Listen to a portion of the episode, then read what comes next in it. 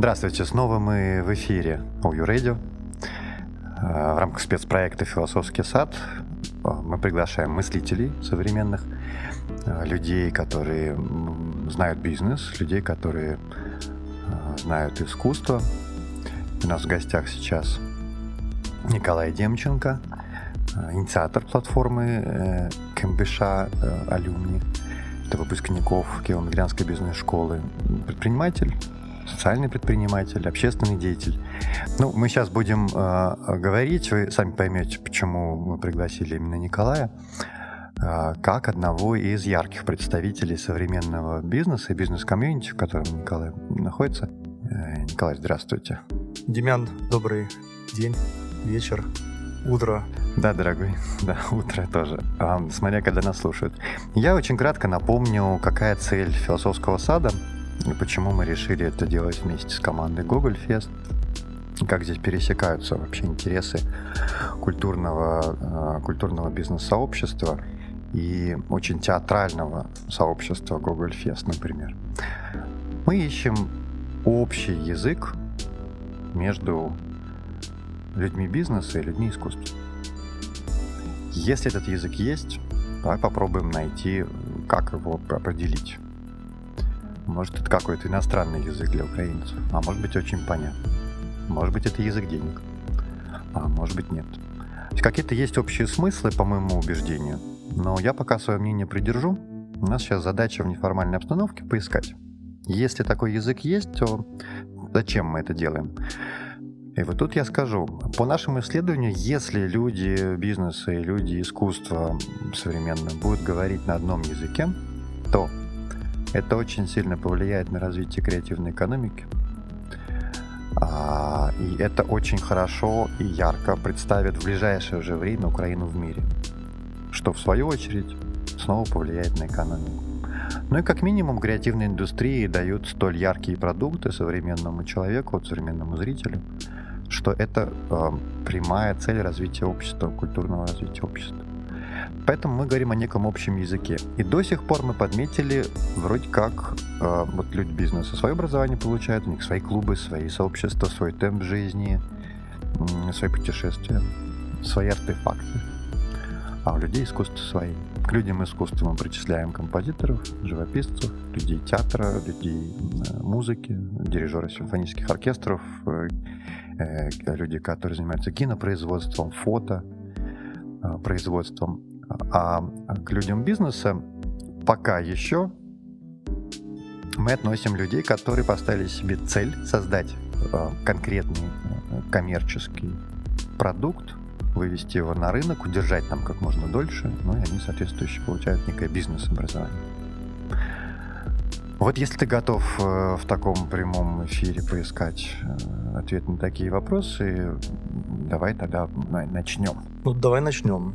Но первое, что хотелось сказать, когда ты начал такую ну, вводную, что я считаю, что разница между людьми бизнеса и людьми искусства ее просто не существует. То есть мне кажется, что эти люди говорят на одном языке. Отличное начало. На одном языке.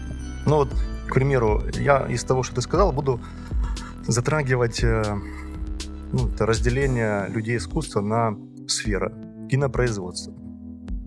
Я не знаю, но, по-моему, э, последний фильм Марвела собрал сколько? Два с чем-то миллиарда долларов. Собрал. Собрал. И э, вопрос того, что э, кинопроизводство, по сути, оно есть искусство. И люди, которые в нем задействованы, оно их тоже можно сказать людьми искусства, но при этом они четко направлены на зарабатывание денег. Uh-huh. То есть получается, если рассматривать э, эти, этих людей в аспекте продукта, который является результатом их деятельности, и в аспекте денег, которые есть в наших, во всех социальных системах и во всех странах есть деньги, то получается, что разницы вот в этих э, двух параметрах их нет. Три параметра. Люди, деньги как некий результат их деятельности и продукт, который идет на выходе и за который кто-то платит деньги. Uh-huh. Получается, в этих трех аспектах нету никакой принципиальной разности. Разницы. Разницы. Uh-huh. Я на сегодняшний день знаю, что очень много людей искусства пошли получать бизнес-образование. Uh-huh. Почему они это делают?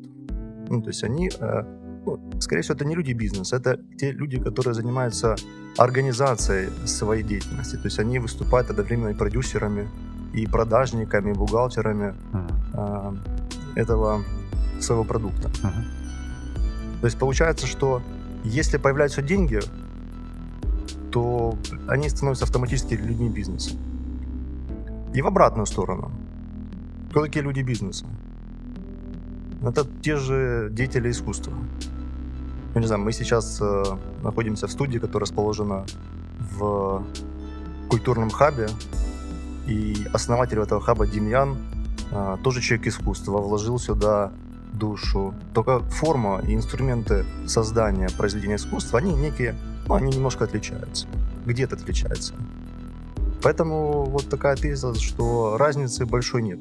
А, между... Я услышал, однако твой пример, э, пока единственный, который прозвучал про Марвел, не, э, по отношению к Украине, к украинским кинопроизводству точно некорректен. Здесь мне еще видится расти и расти, даже в случае с э, всемирно известными там короткометражными или рекламными роликами, которые, конечно, уже стали известными в мире, все-таки кинопроизводство украинское и уровень образования таких команд, там, фаундеров и команд, немножко разные люди, режиссеры, продюсеры, разные люди, сильно отстает. В каком плане я сейчас скажу отстает? Не в техническом. Отстает, поскольку у людей искусство, которые уже приближаются к, к людям бизнеса по, по по целям, по результатам, по KPI. А, гуманитарный блок-то разный, э, который они изучили к этому моменту. Я имею в виду, э, мы это часто достаточно говорим, последние 150 лет на территории Украины, например, там, где вообще Советский Союз побывал, из образования вырезано, из образования э, любого, вырезан гуманитарный блок, в частности, философия в обязательном порядке изучающаяся, или экономика в обязательном, или история в обязательном порядке изучающаяся. То есть, ну, там еще целый ряд э, наук, социология, изучение вообще искусства, живописи, музыки. Эм, его в обязательном порядке нет, кроме ну вот кроме гуманитарных специальностей, где это технически необходимо. Если мы культурологов или искусствоведов готовим, то понятно. Или мы готовим филологов, да, тогда они читают художественную литературу, учатся ее читать, и некоторые даже учатся ее писать. Что говорить о людях э, бизнеса, люди, которые поставили себе цель в 20-22 года делать бизнес или его уже начали делать, они этот гуманитарный блок для себя вычеркивают, заменяя его общением с предпринимателями старшего поколения, которые делятся какими-то секретами успеха, и заменяя его нон-фикшн а, бизнес-литературой, которая дает классный инструментарий, но без мышления, без способности мыслить и обращать внимание на себя, такие люди далеко а, могут не уйти. То есть их долгосрочное видение страдает. Они в краткосрочной перспективе могут быть умницами, и многие показывают действительно серьезные результаты, стартапы взлетают. А, вот это, это, ну, это такие факты мы пытаемся вернуть в образование э, этот гуманитарный блок и пытаемся его сделать не факультативным, а основным. И то, что ты говоришь, что сейчас люди искусства пошли учиться в бизнес-школы, это прекрасно. Вот насколько бизнесмены начали учиться э, и общаться, может быть, с людьми искусства, изучать музыку, живопись. А что ты подметил по этому поводу?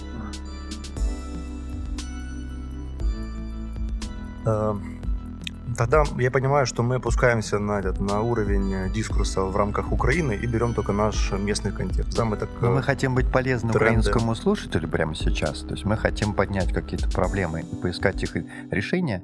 Поэтому ну, опускаемся, не опускаемся, но мы просто хотели по -по быть полезными этим эфиром. Тут очень много возникает э, хороших э, вопросов дополнительных. Так. Вот мы представили такого себе среднестатистического бизнесмена, который начинает свой бизнес в 22-23 года. Да, и мы говорим о том, что до этого времени он.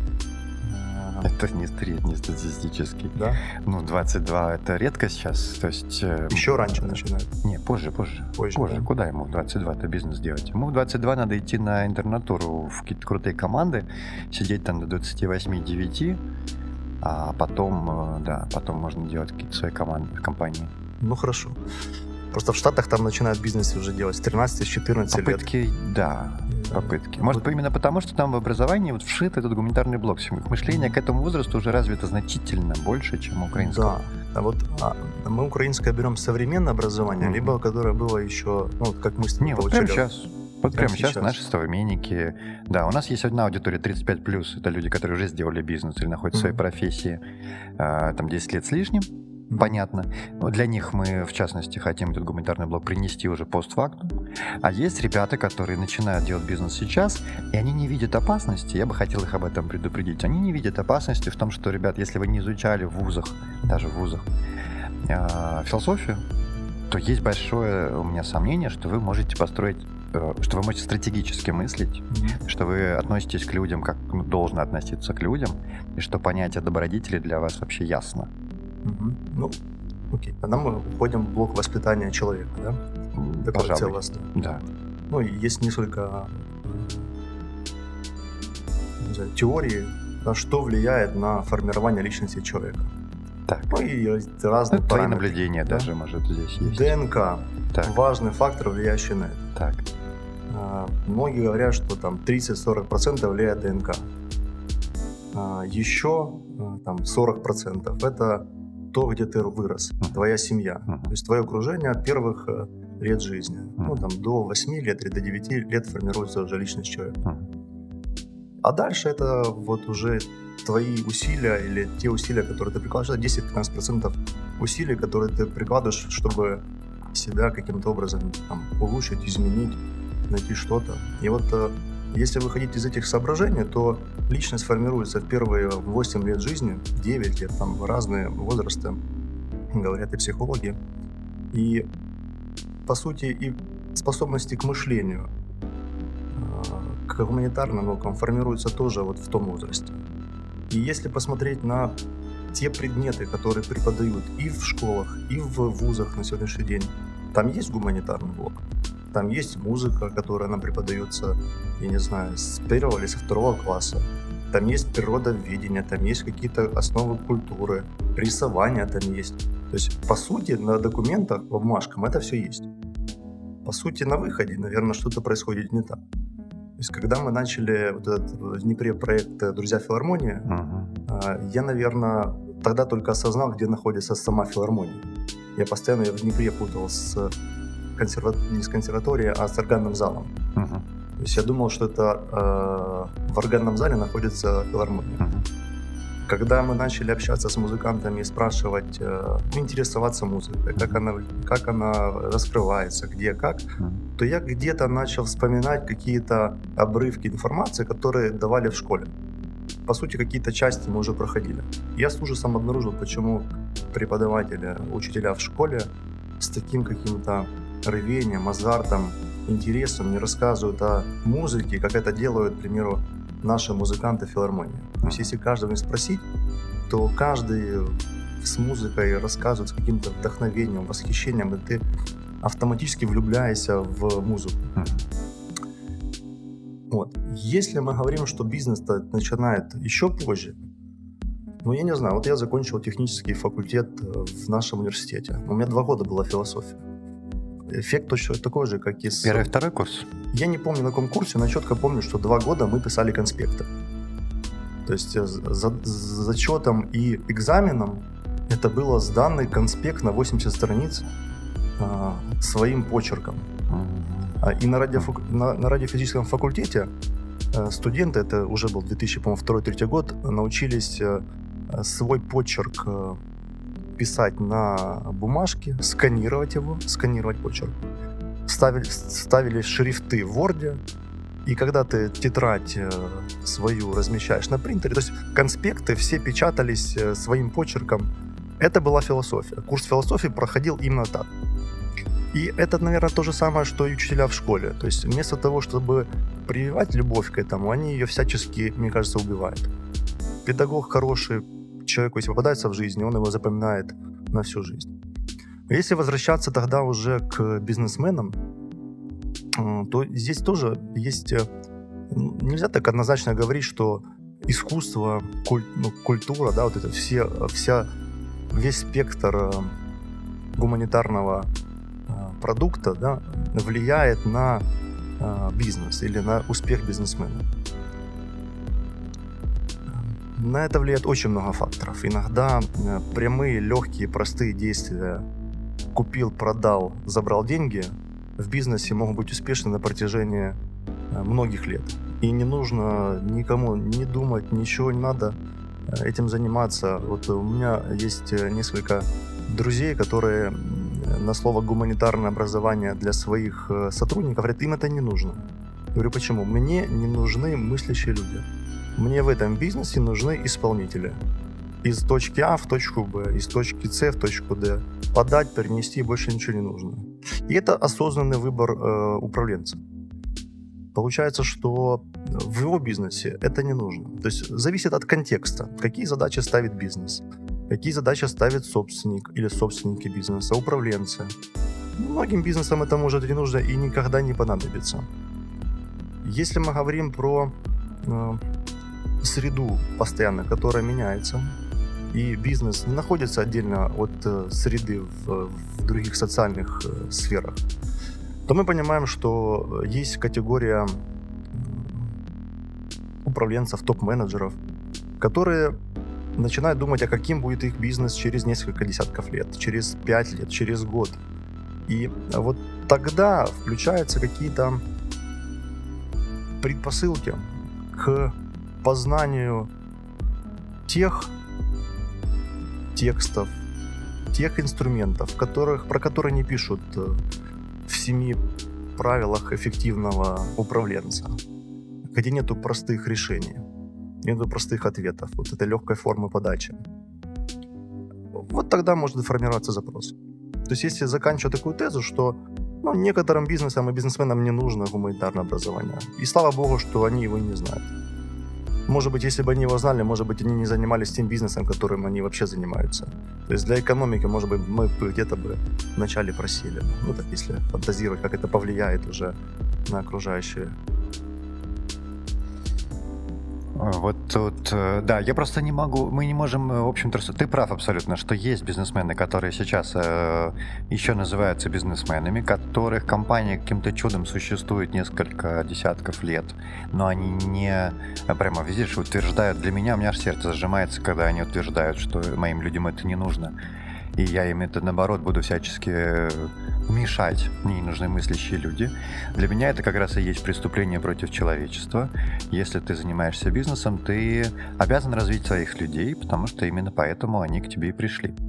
Э, если эм, эм, эм, у меня есть предположение и надежда, что такие бизнесы перестанут быть э, скоро массовыми, пока они существовали в постсоветском пространстве, просто никто этим ну, не, не озадачивался.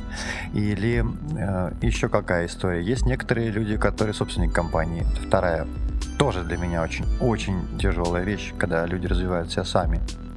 Активно читают, много путешествуют, ходят в театры э, по всему миру. Действительно выдающийся мозг с точки зрения знаний знает много. Потому что этот же выдающийся мозг говорит, а к этим знаниям своих топов я не пущу. Ну, то есть он не согласен организовывать гуманитарный внутренний корпоративный университет, например. Хотя, конечно, удержать э, невозможно. Но я... То есть тогда у меня вопрос, а, а что же ты такое изучал и читал, что э, ты вообще такое смеешь утверждать, что вот... Э, да, что, что это за такое нарушение там, э, тогда, это преступление против человечества. Мне просто по-другому это не сформулирую. Ну, это в том числе еще элемент власти. То есть, по сути, он является интеллектуальным и духовным, ну, может, духовным... Духовным нет, получается. Ну, интеллектуальным э, лидером своей компании. Абсолютно так. То есть он mm-hmm. в какое-то время получил доступ к каким-то уникальным знаниям, которые боится теперь отдавать в компанию. И за счет этого может его бизнес-модель существовать.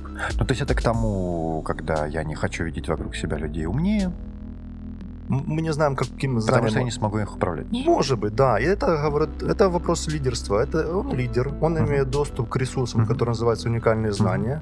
И в его арсенале лидерства нет другого инструмента, Мгм. который бы назывался, к примеру, харизма, да, или там э, заразить других людей этой идеей. То есть нету просто, и он этим довольствуется. Это нормально, это его бизнес, и, и в данном случае его устраивает. Если он пойдет давать эти знания навне, то в в свою компанию, то, может быть, и бизнеса не будет. И может это страха прав. Да, то есть это начнется сильно серьезные изменения в компаниях, которым компании, которые он не готов, потому что он 15 лет вообще достигал, чтобы у него сейчас это стабилизировался там этот процесс и доходы, а тут такое, такое требование внешнего мира. Э, изменчивость, гуманитарные знания, мышление. Да, я... э, хорошо, тут э, договорились, мы никого не осуждаем, просто принимаем как факты, что на данный момент времени в Украине присутствует много такого бизнеса, много таких команд. Единственное пожелание личное мое, пользуясь тем, что это наш эфир. Э, Дорогие друзья, если вы работаете в подобных компаниях, не будучи собственником, обратите внимание, не ограничивают ли вас. И если ограничивают, то сделайте собственный выбор, получите доступ к тем знаниям, которые развивают вас и ваше мышление. Возможно, это будет правильнее для Украины, чем, э, э, чем поддерживать свою компанию. И в данном случае я за миграцию сотрудников из подобных компаний. Как бы там их рублем не пытались удержать. А, а, то есть я за людей мыслящих. Хотя даю себе отчет, что это всегда будет какое-то интеллектуальное меньшинство, то есть даже, даже в очень-очень развитых странах, Голландия, Швейцария и так дальше, мы все равно наблюдаем некое интеллектуальное меньшинство людей глубоко мыслящих, широко образованных. Они действительно они влиятельные в обществе, они опinion-лидеры, они пишут книги, они выступают, вот, ведут радиоподкасты, их слушают остальные, являясь, по сути, потребителями такого контента. Но э, что хорошо, вот в тех же западноевропейских странах, такой зритель профессионален. То есть контента вокруг столь много, и он так, он не может от него отгородиться, что он буквально, он очень хорошо разбирается и фильтрует, где качественный контент, а где нет. Соответственно, он влияет как гражданин на свою страну гораздо эффективнее, чем у нас. Это к вопросу, вот я очень важно хотел сегодня коснуться, ты знаешь, что ты этим занимаешься, это вопрос гражданской ответственности. То есть, если человек мыслящий, даже не будучи собственником какой-то компании, человек мыслящий э, много читает, художественную литературу читает, умеет это делать. Сейчас надо учить заново ее читать. Для этого вот книжные клубы существуют или разъяснения. Э, В общем, у этого человека появляется эм, глубокая степень ответственности за то место, где он живет. Он начинает быть активным участником. То есть он начинает видеть и четко формулировать, что же его не устраивает в окружении. Это может касаться каких-то необустроенных двориков или неэффективного образования в ближайшей школе для его детей. Да, все очень конкретное. Но он не просто эмоционально на это реагирует. Ой, мне это не нравится, и, и все. А он начинает понимать, как бы он это мог изменить сам. То есть это возникают такие инициативные группы снизу, и люди, не будучи людьми искусства или людьми бизнеса, начинают быть э, гражданскими активистами, давайте назовем это так. Только не кричальными, давайте что-то изменим, а конкретно вот такой план изменений, и вот эту часть на себя возьму я. Что ты наблюдаешь в связи с этим? Может быть, ты отследил... Я просто знаю, что вот общество друзей филармонии, например, это э, хороший пример такого гражданского активизма, потому что то здание даже, которое вы реставрируете, оно не является частной собственностью, и никогда такого, видимо, не будет. Это памятник архитектуры, во-первых, ну и так далее, и так далее. Но каким-то образом люди, которые туда ходят, хотят его видеть лучше. Ну, там и, и продукт, понятно, и само здание. Что движет этими людьми? Э, Как, как вы это отследили? Ну, тут опять здание филармонии, оно э, принадлежит облсовету. Ну, на балансе облсовета находится. Но часть уже умудрились продать. То есть часть здания принадлежит другим людям. Частникам, собственникам, там какой-то ресторан открыли казацкий, я даже не знаю, как он там оказался. То есть какое-то время кто-то из э, аппарата облрады в свое время каким-то образом, по каким-то схемам эту часть имущества отдал. Ну и тут возникают эти вот моральные, как раз этические э, вопросы к людям, которые это сделали. да, Мгм. то есть, по сути, отдали часть здания архитектурного. Но если оно не представляло из себя ценность, ты же сам его не замечал не случайно, потому что памятник архитектуры он был только на документах. Выглядит это жутко. Да. Ценности из себя, как филармония, э, издание для филармонии не представляло. Это загибающаяся история. Поэтому понятно, какие-то предприимчивые ребята. Это просто стены, на выгодном перекрестке, ну давайте здесь делать свой бизнес. Ну, что сейчас? Да, и тут же вопрос еще к того, что вот как раз в тот момент, когда а, часть помещения уходила, никто не поднял вопрос, почему она уходит. Uh-huh. Там ни музыканты, ни та власть, которая там в филармонии была, то, тот управляющий. То есть не возникло снизу э, запроса. Да. Даже если бы он возник бы, то я думаю, что этих людей нет. Погасили нет. бы. Ну, что-то бы произошло, да. Uh-huh. вопрос о том, что вот если у кого-то ну, по каким-то причинам у нашего э, у представителя нашего общества. Да. Давай возьмем тогда уже э, ну, город наш или там Украину, потому что ситуация по Украине тоже неоднородная. Mm. То есть э, где-то уровень осознанности это больше, где-то он меньше. Зависит, может быть, от региона, либо от ну, каких-то других аспектов, да. То, то, то тут в любом случае нужно брать исторический контекст. То есть испокон веков на этой территории, где мы проживаем, а сколько, ну, официально э, нашему городу э, сколько, 200... 200 плюс, да. 220 чем-то лет, да, да? 220 чем-то лет, да, 240 уже чем-то лет. Э, это официально, то есть до, до этого времени здесь тоже были поселения. И вот начиная с этого времени, как раз от отчисления этого времени, люди, которые жили на этой территории, в большинстве случаев они не были свободны. То есть начиная от э, времен Российской империи э, и заканчивая Советским Союзом, э, то здесь не было на стопроцентной свободы. А последние там, 70 лет э, Советского Союза они с нашими людьми сделали в том числе и негативную штуку. То есть при общем э, доступе до э, культуры, которую они давали, до искусства. То есть уровень образованности тех людей был очень сильный, очень среднестатистически был намного сильнее, чем сейчас в Украине. А, культуре уделялось большое внимание, образованию большое внимание уделялось. Но ключевое, что люди не могли проявить свою вот эту вот социальную ответственность. Uh-huh. Ну, потому что там за тебя думали. Тебе не нужно было думать по большинству вопросов, государство снимало эту функцию с тебя априори. И люди тогда начинали мыслить категориями ответственности своей квартиры, своей семьи. То есть единственное, на что они могли реально повлиять, uh-huh. это только своя квартира. Uh-huh. И до сих пор э, мы видим последствия этого всего. То есть все, что мы делаем классного, мы тащим в свои квартиры. Лучшие телевизоры, там, лучшие какие-то э, бытовую технику, лучшую мебель. Все, квартира красивая, но подъезд наш это ужасно. То есть мы идем, э, там, я жил в Хрущевке на четвертом этаже, и в квартире был условный рай, но четыре этажа подниматься вверх это был ад. И самое страшное было договориться об уборках каких-то этого совместной территории. Потому что зона ответственности каждой квартиры заканчивалась на своей квартире. Так. И, и это сейчас... повлияло вот на то, что сейчас происходит. Угу. То есть сейчас оно же э, передается из молоком матери, да, как мы только что говорили о том, что влияние, семья влияет на формирование.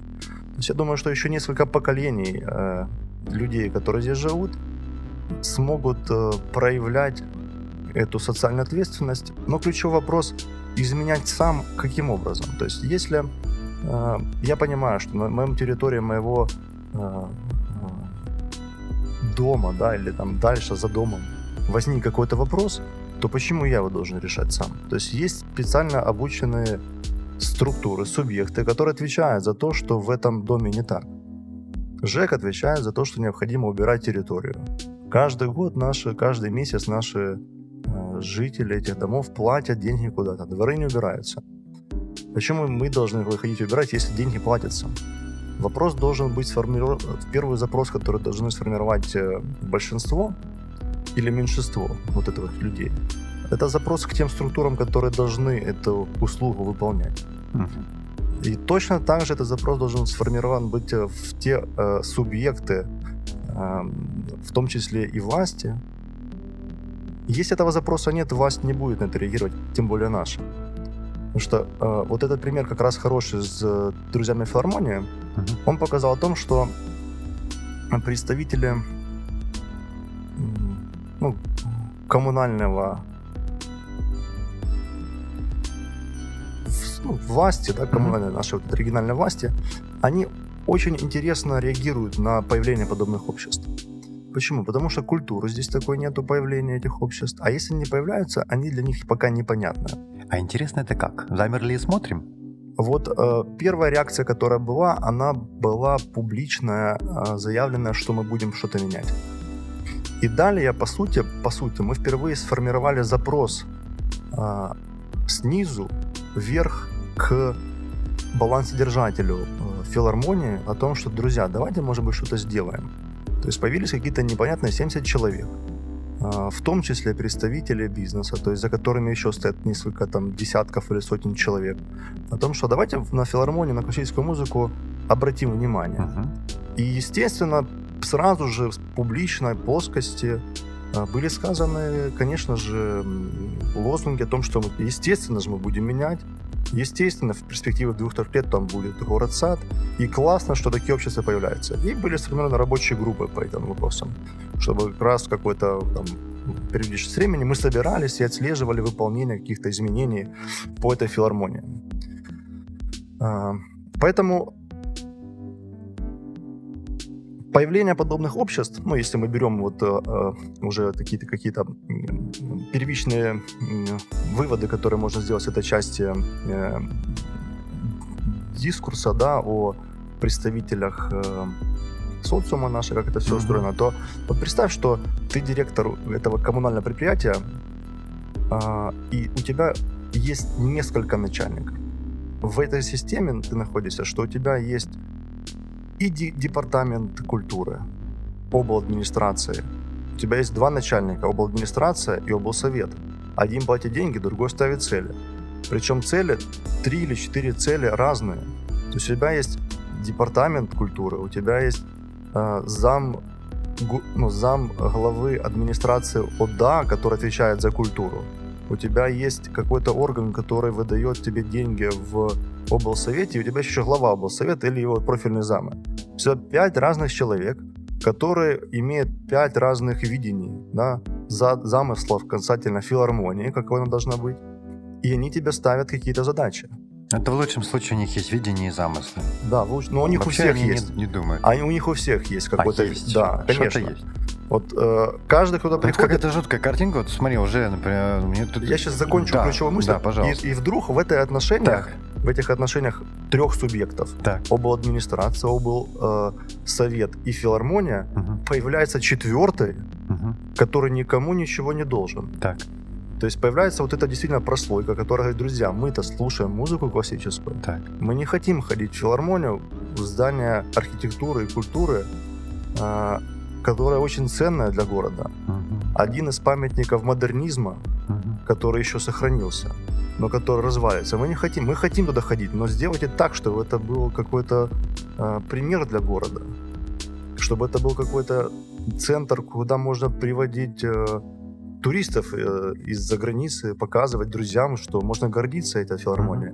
Вот попытался что-то похожее сделать Харьков. Э, в этом году там открыли филармонию. Прекрасно, 10 лет они ее строили. И за 10 лет, естественно, было разных, разное количество людей, у которых был какой-то замысел. То есть появилась вот эта общественная организация, так. которая начала пытаться говорить о том, что а, вот, она начала объединять вокруг себя любителей для музыки и говорить, а что им нужно на самом деле. И это повлекло очень много процессов, запустило, которых бы не было, если бы не было общества. В 2017 году, когда мы этот проект стартовали, Эм, ну, зал, в зале было ну, 30-40% наполняемость зала. Uh-huh. Вот открытие было в этом году сезона, уже полный зал, и билеты были раскуплены. В прошлом году мы провели, инициировали проведение э, фестиваля «Австрийская осень» классической музыки. Три концерта подряд, по-моему, один день не было концерта. Нам говорили, что не будет э, такое количество людей, чтобы ну, окупилось это все. Мало того, что накупилось, были полные залы, и на некоторые концерты нельзя было купить билеты. Угу. В этом году вот мы уже будем проводить 4, по-моему, концерта подряд будут идти, мы уже делаем какие-то лектории параллельно, будут угу. какие-то еще моменты возникать. Угу. Стало ли больше людей ходить в филармонию? Стало. Стало ли больше людей интересоваться классической музыкой? Стало. Потому что за эти два года начали появляться сумасшедшие классные проекты по городу, где а, появился квартет э, Когана, они выступают на разных локациях.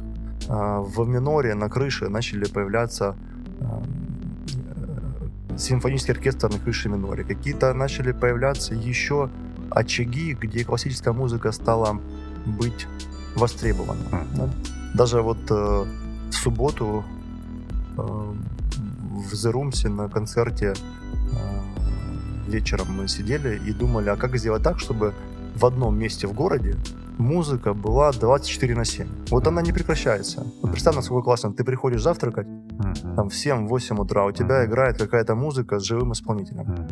И причем все будут счастливы. Музыканты, они смогут тренироваться постоянно. Всегда это будет оплачивано. И люди, которые будут приходить, они будут за это тоже в том числе платить. Ну, учитывая, что продуктов в виде завтраков в городе тоже ограниченное количество, то с музыкой это будет намного интереснее. Вот, поэтому э, запросы э, людей, которые хотя бы социально ответственными, они должны быть либо к тем структурам, которые э, что-то делают и ответственны за э, uh тот э, кусок, так. который вызывает э, ну, не, не какое-то не так. соответствие внутреннему миру того, у кого возник этот запрос на изменения, тем структурам, которые отвечают за этот кусок, либо на создание альтернативных субъектов. Вот а, очень отличный пример. Э, позавчера у нас была лекция, эм, не, не позавчера, по-моему, четверг или пятница, уже не помню. Приезжала Харьковск, Харьковская школа архитектуры сюда. Э, Олег Дроздов, основатель, э, частный вуз, полностью, который на выходе которого есть архитектор. Вот это как раз тот случай. То есть одно дело, когда ты как осознанный, сознательный гражданин можешь идти и пытаться изменить один из наших вузов, ну и это мало будет эффективно. Либо одна какая-то компания захочет изменить какой-то из наших вузов. Это уже будет больше, но менее. А другая история, когда ты берешь и создаешь альтернативный вуз, который на выходе, по идее, должен давать точно такой же продукт, но который успешнее, нежели э, то, что есть. Таких проектов в, гор- в Украине начало появляться очень много. Вот э, в прошлом году мы тоже привозили есть э, уникальнейший проект Open Opera, открытая опера. Что такое опера на сегодняшний день? Что такое вообще симфонический оркестр на сегодняшний день? Нужна ли филармония как здание? Ну, по сути. Вот Open Opera — это концерт, когда нету здания. Им здание на первом этапе не нужно было. Они давали прекрасные... Прекрасную оперу ставили в Мастецком арсенале. Два или три концерта про этот шлаг был. Они приезжали сюда с э, гастролями в Днепр. Ну, то есть Э, что такое опера на сегодняшний день? Это продукт на выходе. Несколько людей объединились с разных э, действующих оркестров и сделали продукт, который стал конкурентным всем операм, которые есть. Это вот, э, а может быть не нужно? Кто должен быть тогда балансодержателем или собственником? Э? Вот э, да, пока ты рассказывал, я увидел, я увидел, э, я уже прошу прощения, что перебиваю, просто очень хорошая получается пока идея. У нас государство э, не участвует в процессе, и э, на данный момент времени потери времени было бы пытаться их как-то убедить или переучить. Гораздо быстрее, эффективнее для самого жителя города создать инициативу снизу, отдельную организацию, которая в состоянии решить проект от начала до конца и замерить результаты за короткий срок. Два года прошло. А, у меня в связи с этим еще один вопрос, то что вы отследили очень интересную, скорее всего, это про мышление. А, трансформацию мышления украинского музыканта. Вот, наблюдали ли вы, да, может, общались э, на... Вот в 2017 году вы пообщались с музыкантами, которые были в оркестре э, Днепровской филармонии. И вот сейчас, спустя время. Вот у них что-то изменилось в мышлении, в видении, как они относятся к своей профессии, к своему городу. Э, что, что-то э, есть наблюдение в этом поводу? А, кардинально не поменялось. Так.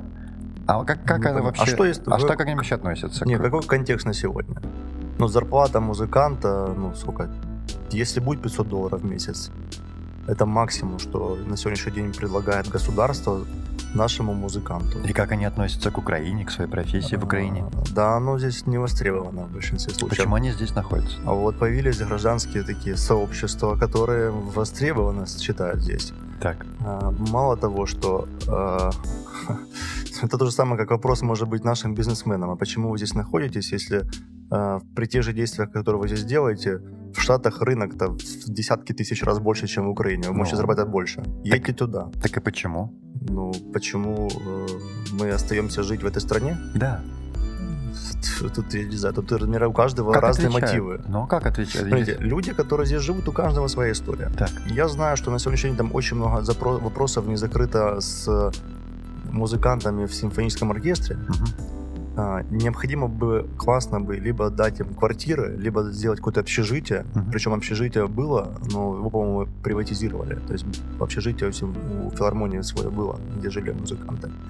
У них не закрыты базовые потребности. То есть люди искусства и люди науки, чем они прекрасны, и это в свое время ну, очень хорошо понял Советский Союз, им не нужно платить большие деньги. То есть люди находятся в, в мыслительном процессе постоянно, у них потребности э, вот, возвышенных намного больше, чем у э, стандартного да, потребителя э, современной культуры. Они могут немножко отличить истинную культуру от неистинной, и точно так же культуру потребления может быть им меньше, и нужно. Эти люди находятся в своих идеях в большинстве случаев. Им э, мирские проблемы не нужны. И что ты как бизнесмен думаешь изменять это? Проблема еще кроется не вот в тех людях, которые сейчас. Те люди, которые сейчас, они, ну, они взрослые, да. У нас рядом еще находится консерватория, которая на выходе дает продукт молоды- молодых музыкантов. Проблема того, что они не могут никуда дальше трудоустроиться. В симфоническом оркестре хоть и открыты какие-то вакансии, но а, на ту э, на тот продукт, который ходит из консерватории, он, в принципе, забитый. То есть они должны занимать их из э, других городов, привлекать. А в то же время приезжают, по-моему, сюда китайцы, ну, с директором консерватории общались, и они готовы выбирать стопками, массами наших музыкантов. Потому что продукт консерватории на выходе хороший, Так, они готовы платить им деньги, тысячу долларов сразу же обеспечивая жилье, так. и а, в- вывозить культуру, ну, вот э, представителей искусства ячейки в Китай свободно. То есть, с одной стороны, э, директор да, консерватории этим безумно гордится, потому что его продукт принимает рынок, э, его хотят взять. Но с другой стороны, э, получается, он ориентирован на внешнего клиента, на экспорт. То есть, по сути, на каждом этапе происходит такой вымыв, вымывание хороших, ну, наших, наших талантов, наших людей. Основной капитал каждый день выезжает из страны, в том числе по причине экономических каких-то проблем. Но вопрос не то, чтобы они уезжали, вопрос в том, как бы они дальше взаимодействовали со своей страной. Мы это как-то обсуждали с тобой. У меня вопрос, ты как бизнесмен, что видишь здесь можно сделать? Это к вопросу первому, как люди бизнеса и люди искусства будут общаться. И действующие музыканты, ну раз уж музыкантов сейчас взяли, действующие музыканты и музыканты будущие молодые, как им может быть полезен бизнес? Как люди бизнеса с ними могут общаться каждый день? Ну, тут есть два момента. Либо преподавать практика. Ну, тут много решений. Вот какие можно дать первые базовые такие рекомендации? Начать преподавать предпринимательство предпринимателям, к примеру, э, в консерватории. То есть, по сути, на выходе консерватории выходит, ну, предположим, 100 человек. Так, По своей природе там есть люди-предприниматели. так, Ну, какой-то процент есть. Вопрос того, что э, они им не дали, может быть, информацию, информированность по тому, как это все запускать. И, возможно, с течением времени эти люди реализуют себя предпринимателями в лучшем случае, если не останутся в музыке. Мгм. В худшем, если не уйдут. То есть первое, что можно давать, это давать... э, Не обязательно все будут музыкантами. Да, кто-то будет, может быть, директором музыкальной группы, кто-то Мгм. может быть еще э, не знаю, композитором, продюсером.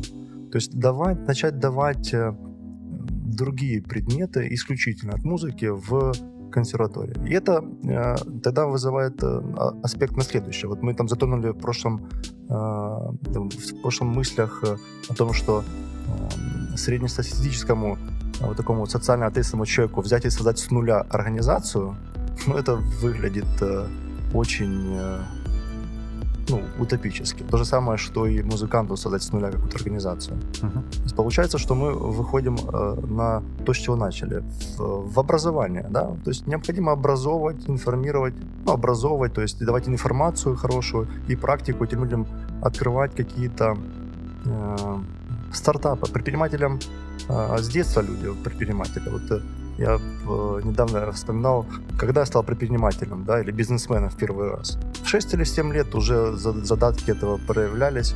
Мы с ребятами ходили по пляжу в Евпатории, собирали бутылки и сдавали их. Да, и мы получали какие-то карманные деньги. Это вот, вот э, как мы там определились, команда, какие роли мы выбрали. Я помню, мы потом эти бутылки видели, что у нас есть конкуренты. Конкурент — это сторож, который собирал точно так же бутылки и складировалось на каком-то складе, да.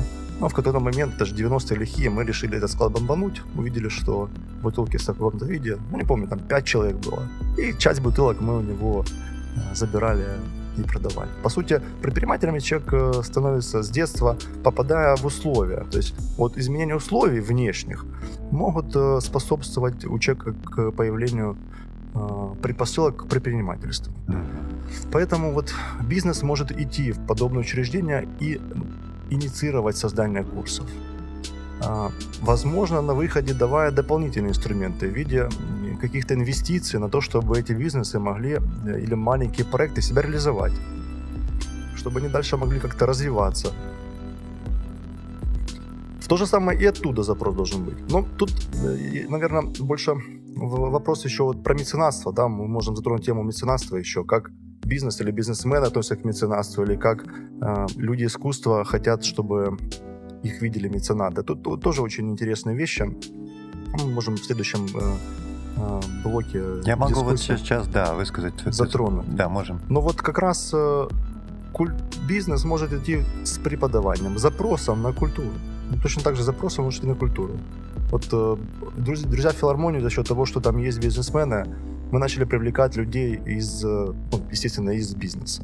И вот один из проектов, который мы начали, сейчас продолжается, это еще, чтобы в магазинах АТБ играла классическая музыка э, производства нашей филармонии. Mm-hmm. Ну, и запрос был обоюдный и у АТБ, и у нас. Mm-hmm. То есть мы за счет того, что есть сетка, да, за бизнесмена, мы их подтянули в филармонию.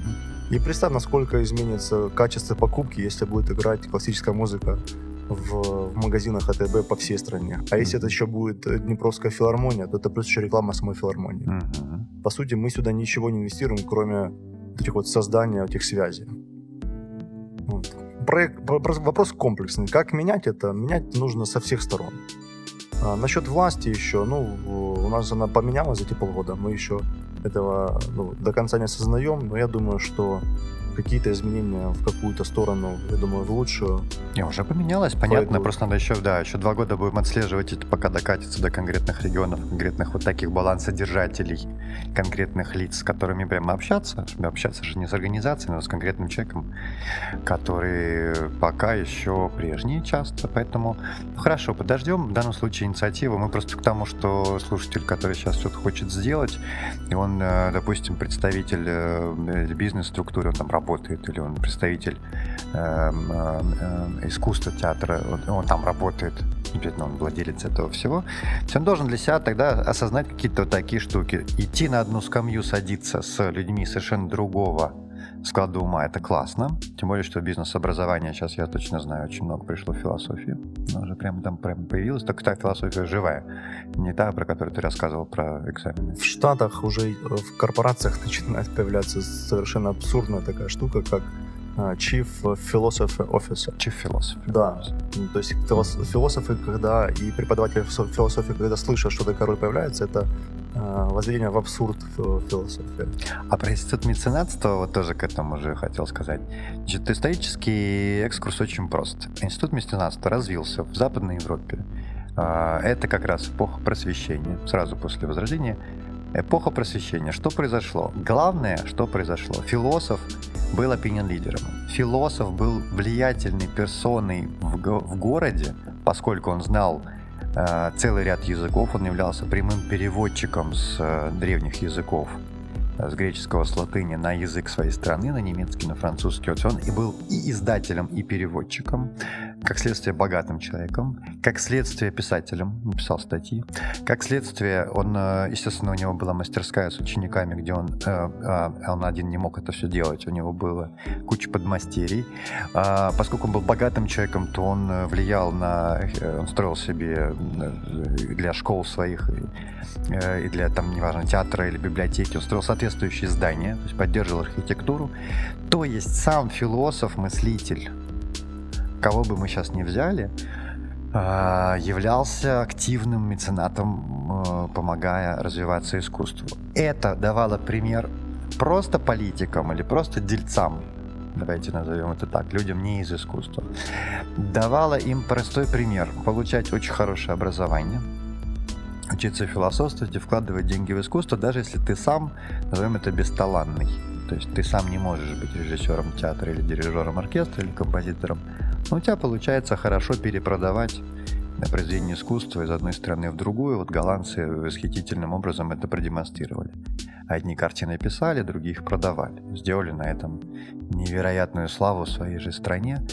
Э, я э, про институт меценатства довольно давно размышляю. Я думаю, что он искусственно создан быть не может, пока действительно не создастся вот это некоторое меньшинство, пусть это будет сотня другая украинцев, которые, будучи философами, живыми философами, глубоко образованными людьми, повторю, переводчиками, писателями одновременно и очень богатыми людьми, они же, будучи очень богатыми людьми, смогут э, вырастить уже, или открыть, во-первых, школы и вырастить учеников в этих школах.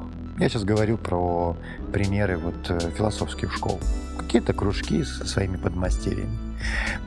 Более того, я им очень желаю, таким людям, они сейчас в ближайшее время появляются, я желаю э, и подключать своих детей к этому, это замечательно. Только, ну, понятно, дети к себе, к папе-то ходить не будут или к маме ходить не будут на эти круги, поэтому надо детей будет отправлять в соседнюю школу. И вот тут еще одна замечательная вещь, которую я очень давно наблюдаю. Суд меценатства не допускает конкуренции, он допускает соревнования, но не допускает конкуренции. Меценаты друг с другом должны договариваться, дружить, потому что они вместе развивают искусство во всей, во всей большой стране.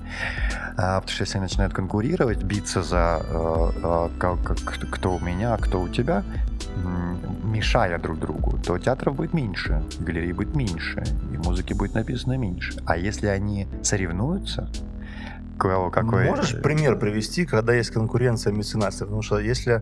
Ну, для меня это выглядит сейчас как-то очень... Ну, в общем, нельзя конкуренцию... Э, если у вас одинаковый продукт на рынок, у вас э, э, там... Э, Меценат э, это тот, который дает деньги, правильно? Вот Оплачивает. Вот в моем что случае, в моем э, сейчас кейсе, меценат сам способен произвести Mm-hmm. А, то есть он хорошо, например, пишет музыку, или он хорошо пишет книгу. Э, и заработав на этом деньги, он часть начинает инвестировать в подобный продукт. Инвестировать либо меценировать. Вот, вот, а да. там оно близко, потому что он даже, может, он не деньгами получит, а обратным социальным капиталом или в любом случае. Как... Ну, то есть мы говорим о том, что он обязательно что-то получит. Обязательно он что-то получит, потому что это, да, это формирует, он строит. Но он, конечно, вкладывает в здание, это здание не приносит прямого дохода, однако через 30 лет оно может принести доход. Так, а может Организация, которая учреждена Э, им или фондом, которое поселилось же в этом здании, привлекает остальных меценатов. То есть это здание все равно нужно сначала построить, рискуя тем, что, может, фонд э, не скоро туда э, вокруг него соберется. Или издательство я открываю ради издания своей собственной книги. Не факт, что она будет издавать и приносить мне деньги. Но количество книг, в котором будет написано, что это издано здесь, увеличится в мире и так далее. Тут э, э, я просто про э, исторический экскурс. Нельзя просто быть меценатом, потому что у меня появились лишние деньги, а я, например, производитель пива, да даже крафтового, но я по какой-то причине, не разбираясь в классической музыке, начинаю на нее давать деньги. По моему глубокому убеждению, это не, не smart money, то есть это не умные деньги для музыки. Скорее всего, в какой-то момент он испытает разочарование, потому что он не способен этим продуктом наслаждаться. А главная проблема, он не способен понять, сколь много тонкостей в производстве этого продукта. То есть он буквально не сможет общаться с музыкантами и композиторами, хотя он дает им деньги, на одном с ними языке. И будет вот эта странная пафосная история, когда оркестр сидит молча слушает, меценат вышел перед выступлением и говорит, ну вот я дал денег на это все, значит, э, с Богом, да, начинайте свой концерт. И мы видим, что это очень разные люди. Вот об этой проблеме-то я и говорю, что человек бизнеса э, с человеком искусства на одном языке не разговаривает. Сейчас единственный язык между ними общения – это деньги. Но они не, не развивают. Другое дело, когда и музыкант, и вот этот меценат способны вместе за круглым столом достаточно часто обсуждать, какую же музыку они хотят написать, как они хотят это в своем городе, вот почему, какая вообще музыка будет звучать в АТБ, какая-нибудь, или это будет совместный э, творческий продукт, который будет делать и, и команда АТВ, например, и команда Неморской филармонии. Сейчас за, здесь за более глубокое погружение тогда меценатство будет очень-очень э, э, крепким. Крепким. По... Смотри, вот э, очень важно, чтобы мы тогда давали э, как-то правильные термины, правильное определение тем э, словам, которые мы даем. То есть человек искусства, тот, который сам творит, и меценат, их, может быть, и ничего не связывает вообще. Смотри, вот меценат, какая противоположная роль мецената, для кого он создает ценность? Ну, какой-то-нибудь меценируемый, да? То есть, если мы говорим про институцию, то э, меценат создает ценность тому человеку, который в этой институции отвечает за процесс взаимодействия с меценатами. То есть, если у нас появляется в системе один меценат, то я бы с этим меценатом бы никогда в жизни бы не работал.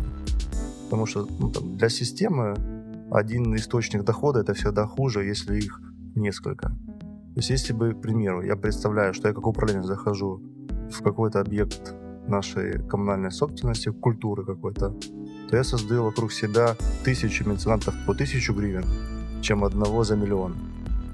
Потому что тысяча за тысяча, потеря одного будет для меня неощутима. А потеря одного за миллион будет для меня равна окончанию моей системы. И вот те люди, которые в том числе, ты называл его там производителем крафтового пива, а, он выступает, он не производитель крафтового пива, он получает свой доход от э, той системы, которую он построил, да, которая называется завод по производству крафтового пива. А в роли вот обычного человека он хочет эти деньги вложить в, в музыку, да. Почему? Какой, а вот тут вопрос того, что не надо копаться в этом. Ну, вот у него возник такое желание. Может быть, у него бабушка была музыкантом. Может быть, он где-то в детстве услышал, как на улице играет прекрасная музыка, и это повлияло на него. Это же человек, это э, ну, живое существо, так. которое тяжело найти причины и следствия. Ты описываешь эмоциональное появление тех аспектов. Да, но я же говорю, что меценат это не обязательно инвестор. Это не обязательно инвестор. Почему это не обязательно инвестор? Потому что одна из потребностей меценатства является э, Э, вопрос э, этого э, экзистенциальности жизни. То есть человек на каком-то этапе понимает, что всех денег в мире не заработает, и он хочет после себя оставить какое-то наследие. Он просто после себя хочет оставить какое-то наследие, к примеру, филармония имени там какого-то человека. Да? И, и все, больше ему ничего не нужно. Он не хочет ничего, он требует именно только, чтобы филармония носила его честь, либо какой-то зал в этом носило название этого. Есть же вот э, э, очень много есть примеров, когда в университетах европейских называют кафедру в честь самого большого мецената этой кафедры, либо стипендию какую-то называют в честь него. Я не думаю, что эти люди получают где-то возврат инвестиций. И мотивы первичные их могут даже, кстати, не быть связаны.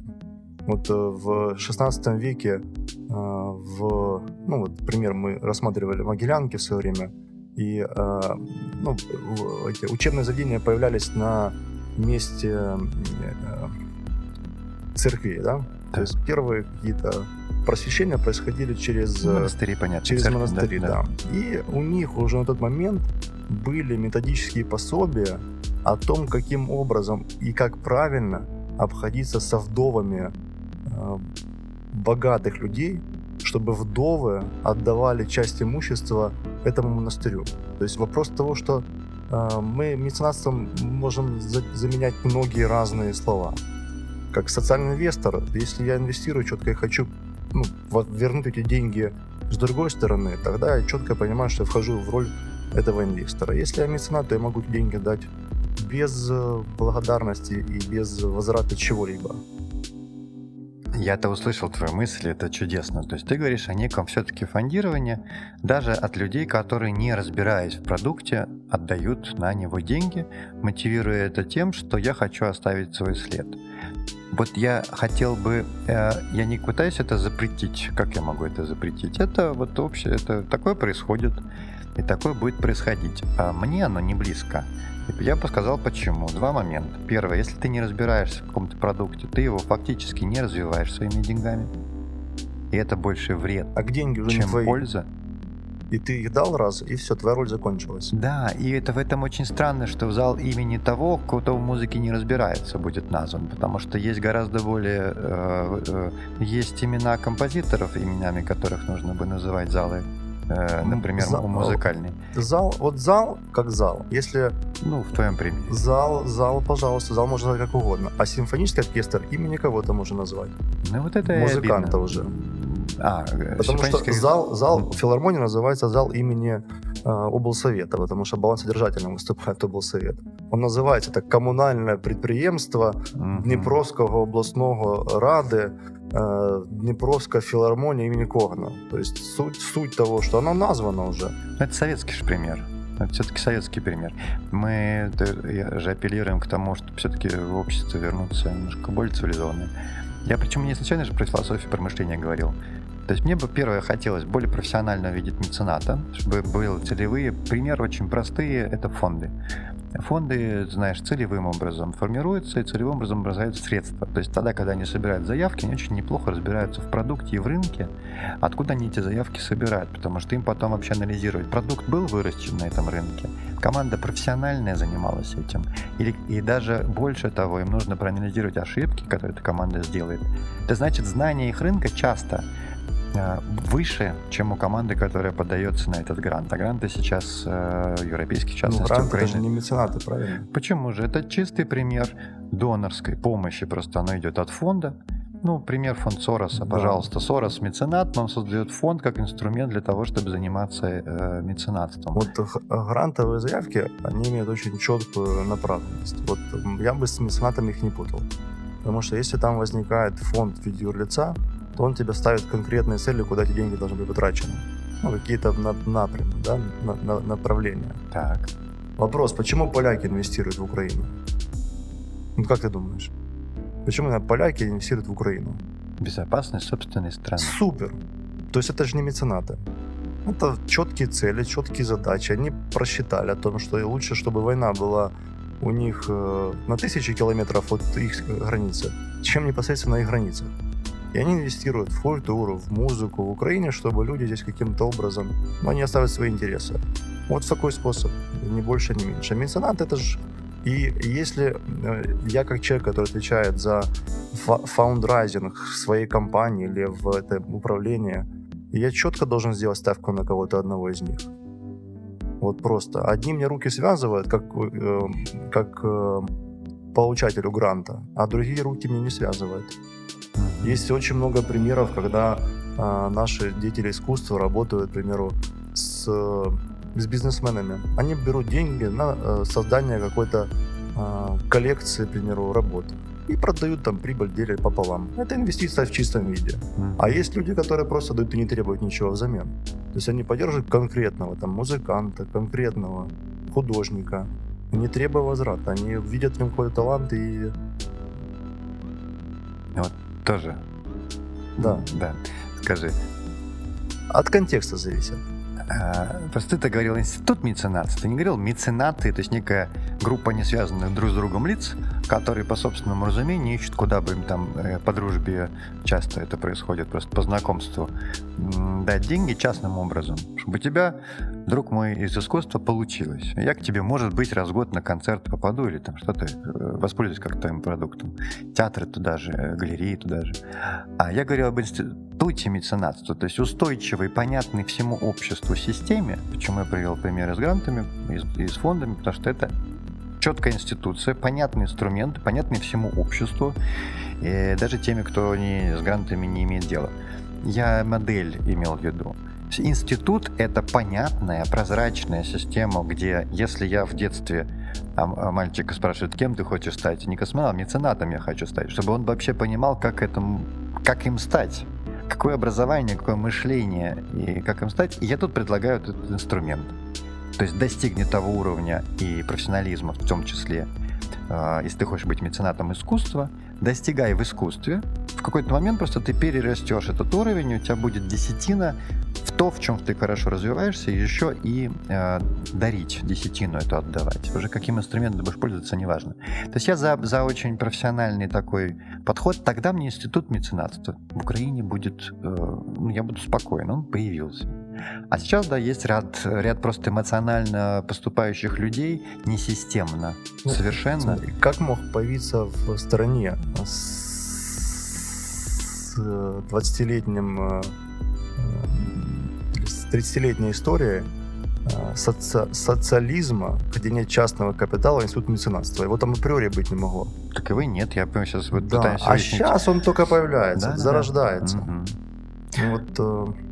Ну вот об этом. То есть, получается, мы опять же вернулись к тому, что хорошо бы чаще... Я придумал этот э, э, философский сад, когда еще только. Это, в общем, прототип круглых столов, где за, э, достаточно часто могут в одних рабочих группах оказываться вот люди искусства и люди бизнеса. И они друг с дружкой договаривались про эти совместные проекты, бы с удовольствием делали. И на самом деле финансирование это огромное количество, а вот людей, управляющих финансами, очень мало. Вот здесь то же самое. Проблема да, институций это... в искусстве, что там нету управленцев хороших, которые могли бы даже ну, этим управлять. Есть, да, даже если им принести сейчас пачку денег, вообще они, не, да. не, не уверен я, что они ими правильно смогут распорядиться, быть очень эмоционально распоряжение деньгами. Вопрос их управленческого образования исключительно в этом. Да, ну и сытости определенной. Как ты сегодня говорил, что там есть да, вопросы еще просто базовых потребностей. Поэтому чужими деньгами они будут воспринимать, э, распоряжаться как своими, что неверно. А нужно, получается, сначала накормить, а потом э, дать еще команду управленцев сверху. Ну и там же еще что прекрасно в этих публичных деньгах, что они все открыты. Uh-huh. То есть, по сути, не, не, uh-huh. целевое, не целевое использование этих денег видно обществу.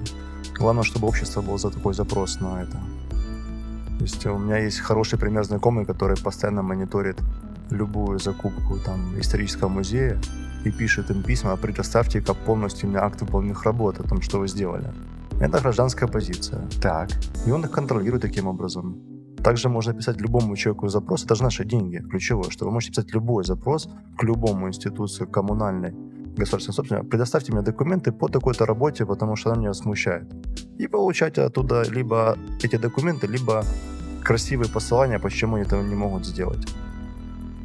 Ну, тут мы путаем э, вот этот субъект в виде э, государства, да, и бизнес. И вот э, если так э, тоже классно, если будет создаваться проект альтернативный э, тому, что есть сейчас, то есть даже альтернативный музей, альтернативные галереи, альтернативная филармония, где будет инвестором или спонсором не государство, а что-то еще. И посмотреть на разницу продуктов тогда, какой получится. Uh-huh. Вот, к примеру, вот эти девчонки с, опер, с Open Opera, они нашли хорошую модель финансирования или постоянно в поиске этой модели, в том числе работать с меценатами. А, хороший пример — это Львы музея. Левы музею — это национальный художественный музей в Киеве, Шевченко. Они создали, uh-huh. и они э, начали покупать реально э, картины, пополняя коллекцию своих э, фондов и больше и больше. То есть это процесс в систему вошел. И там стоимость членства во Львах музея там 5, 3, 2, 10 тысяч гривен, в зависимости от какого-то ценности, которую они потом предоставляют тебе как э, члену этого гражданского объединения, общественного объединения. Вот. Э, но, но, но ключевое там появился другое управление, с другого э, уровня.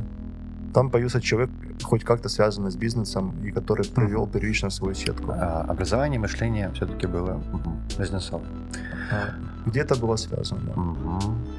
У меня сейчас к тебе есть несколько вопросов. А, вот если... Я знаю, что у тебя с фантазией все чудесно. А, я Попробуй представить себе общество, в котором люди получают это хорошее образование, гражданская позиция с ней определена, инструменты определены, инициативы снизу реализуются достаточно часто, есть много очагов таких примеров, вот как сегодня ты рассмотрел кейс с филармонией. И, скажем, это произошло через 30 лет, да, и ты приезжаешь в такой город, пусть это будет город Днепр. Скажи, пожалуйста, по каким... а, Ты, ты, идешь, ты идешь по улице, у тебя достаточно долгая прогулка по улицам города. По каким артефактам ты бы смог понять, что этот город изменился? Туда, куда мы сегодня обсуждали, он может измениться. Какие-то три, может быть, физических объекта, может быть, эмоциональных. Э, Что-то ты видишь такое, что говорит, сигнал тебе прямой дает. Этот город уже вот вырос. В нем э, вот эти самые люди бизнеса и искусства уже явно дружат. Ну, тут... э, Ну, представь себе это, в этом городе что-то изменилось, и не обязательно люди бизнеса и искусства между собой здесь дружат. Вот я бы не связывал бы тогда эти э, связи как Так. прямые. То есть, если представить, что то, что ты назвал, э, произошло, то один из параметров это было бы обращать внимание на инфраструктуру, которая здесь есть, и для кого она создана, эта инфраструктура в этом городе. И второе, на культуру людей, как эти люди относятся к, ко мне, как либо к чужому в этом городе, либо к своему, но который вернулся после 30 лет отсутствия в этом городе. Два, два параметра было бы очень важны. То есть, если в центре города стоял бы человек, ну, гражданин да, этого города или Мгм. член этой громады, Мгм. и неважно какой он, с ограниченными какими-то функциональными своими передвижениями.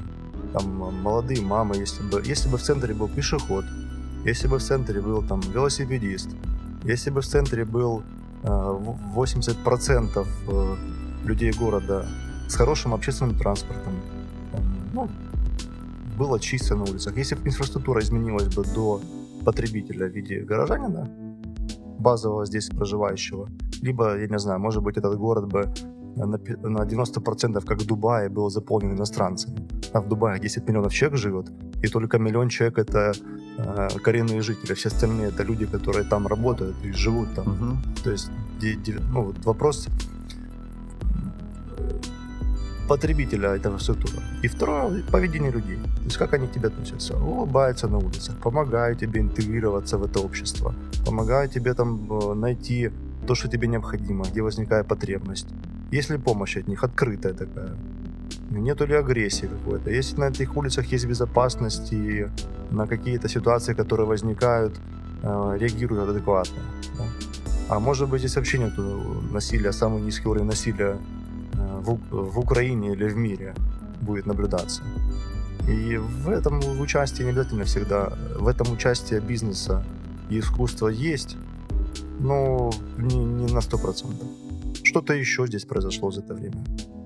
Просто, ну, тоже неправильно в искусство вносить еще философию, там, э, и другие какие-то, э, не знаю, этику. Даже не искусство, правильно, это больше философия, любовь к чему? К, мыш- к мышлению, да, к... Я сегодня, да, я же не ставлю целью Мы тебя так- убедить. Я как раз очень внимательно слушаю, мы исследуем. мы Да, исследуем да, да. то, насколько вот люди искусства бизнеса говорят на языке, и где здесь вообще какое место занимает философия, как наука о мышлении, и как способ мыслить, вообще навык мыслить, как говорят. эм, что это именно навык мыслить. А мне... эм, Вот Да. еще дополню. Да. И насколько а, вот э, артефакты искусства интегрированы в, в среду этого классно. города. Так. Насколько есть таких прекрасных э, работ, как э, работы стулья, да, возле университета Никиты Шалинова. И насколько в этом городе таких, как Никита, э, появляются, может быть, их товар экспортируется. А, И не только один Никита э, есть на основных э, объектах города, а появляются другие художники. Им тоже уделяется внимание. И э, ну, как, как эти люди искусства здесь э, воспринимаются. Если, как этот, вот еще хороший пример недавно был в Корее, в Корее, а, ну, в Южной Корее, да, приезжали туристы, там гуляли с местными, и видят, что идет э, семья, три человека, Мгм. три разных поколения. Ребенок, родители и бабушка. И все э, кланятся в ноги мимо проходящей женщине. И они спрашивают, а кто это был? Они говорят, это учитель этого ребенка.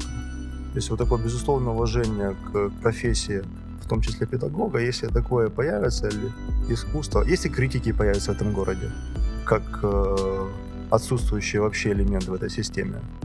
Если люди будут читать критиков и принимать решения, куда идти, а не по блогерам, э, ну, эти процессы просто, они уже необратимы. А, и они не только в, в Украине или в Днепре связаны. То есть это общий тренд культуры, и я вряд ли думаю, что какая-то нация в мире способна этому тренду ну, э, достойно э, даже не сопротивляться. Есть примеры сопротивления глобальности, но эти примеры, они носят закрытый характер, да, то есть эти нации начинают костенеть. Если эти нации легко интегрируются в, в процесс и станут неотъемлемой частью, но при этом у них поменяется вот что-то внутри, вот тогда я могу сказать, что классно. Такой город утопический, наверное, появился. И он долго не просуществует. Спасибо. Еще больше про фантазию. Вот если я тебе даю э, волшебную палочку, прошу э, какие-то три вещи из мира удалить. Что это будет? Зачем удалять что-то из мира? Хороший встречный вопрос. Я просто, ну, я, я думаю, если дать палочку и три вещи удалить, я хотел сразу сказать, не дослушав твой вопрос, хотел сказать, а можно ли этой палочкой увеличивать количество а, удаленных там, или желаний? Ну да, да, да. А вообще зачем в этом мире что-то удалять? Возможно, все, все, на месте, да? Все на месте. В том контексте, в том каком-то там все на месте. Спасибо, этот ответ э, принят. Ну, мне очень приятно было. Сегодня потрясающе какую-то сделали мы экскурсию. Мне, мне пару кейсов были очень ценные. Спасибо, что я прям не задавал про них вопрос. Спасибо огромное, что ты их вот снова, снова вспомнил. Я-то про общество друзей филармонии знаю много, а слушателей, может быть, нет. Это действительно показательный пример. У меня После этой беседы возникла еще целая серия вопросов. Мы, к сожалению, сейчас не, не сможем к ним кинуть, но позволь тебя за... Мы с философским садом, когда завершим проекты и мы будем публиковать тезисы, после этого я буду приглашать в эфир повторно, для того, чтобы мы, во-первых, посмотрите срез того, что, что э, остальные э, мыслители нашли или не нашли. Но вот вторая серия эфиров может быть намного более интересной. Но вы, уважаемые слушатели, можете свои накидать вопросы, потому что наша цель сейчас не искать пока ответы. Мы вообще стараемся здесь, в этой беседе, вопросов как можно больше нащупать таких болевых точек. И просто как жители этого города, жители этой страны высказываем то, что у нас, то, что для нас важно, то, что нас волнует. Совершенно не пытаемся здесь одевать на себя короны экспертов и что-то вам прям поучать. Даже когда вот мы высказываем свое личное мнение, мы э, предлагаем какие-то способы решения. Для нас было бы комфортно так. А, поэтому, да, друзья, мы в открытом диалоге. Это «Философский сад» на UU Radio, специальный проект культурного хаба и Гоголь Фест. С нами был Николай Демченко. Спасибо огромное. Спасибо, Демьян, спасибо всем, кто придумал этот прекрасный проект, и спасибо слушателям за то, что нашли себе в силы и дослушали до конца. Будьте счастливы. Всего хорошего. В эфире OU Radio.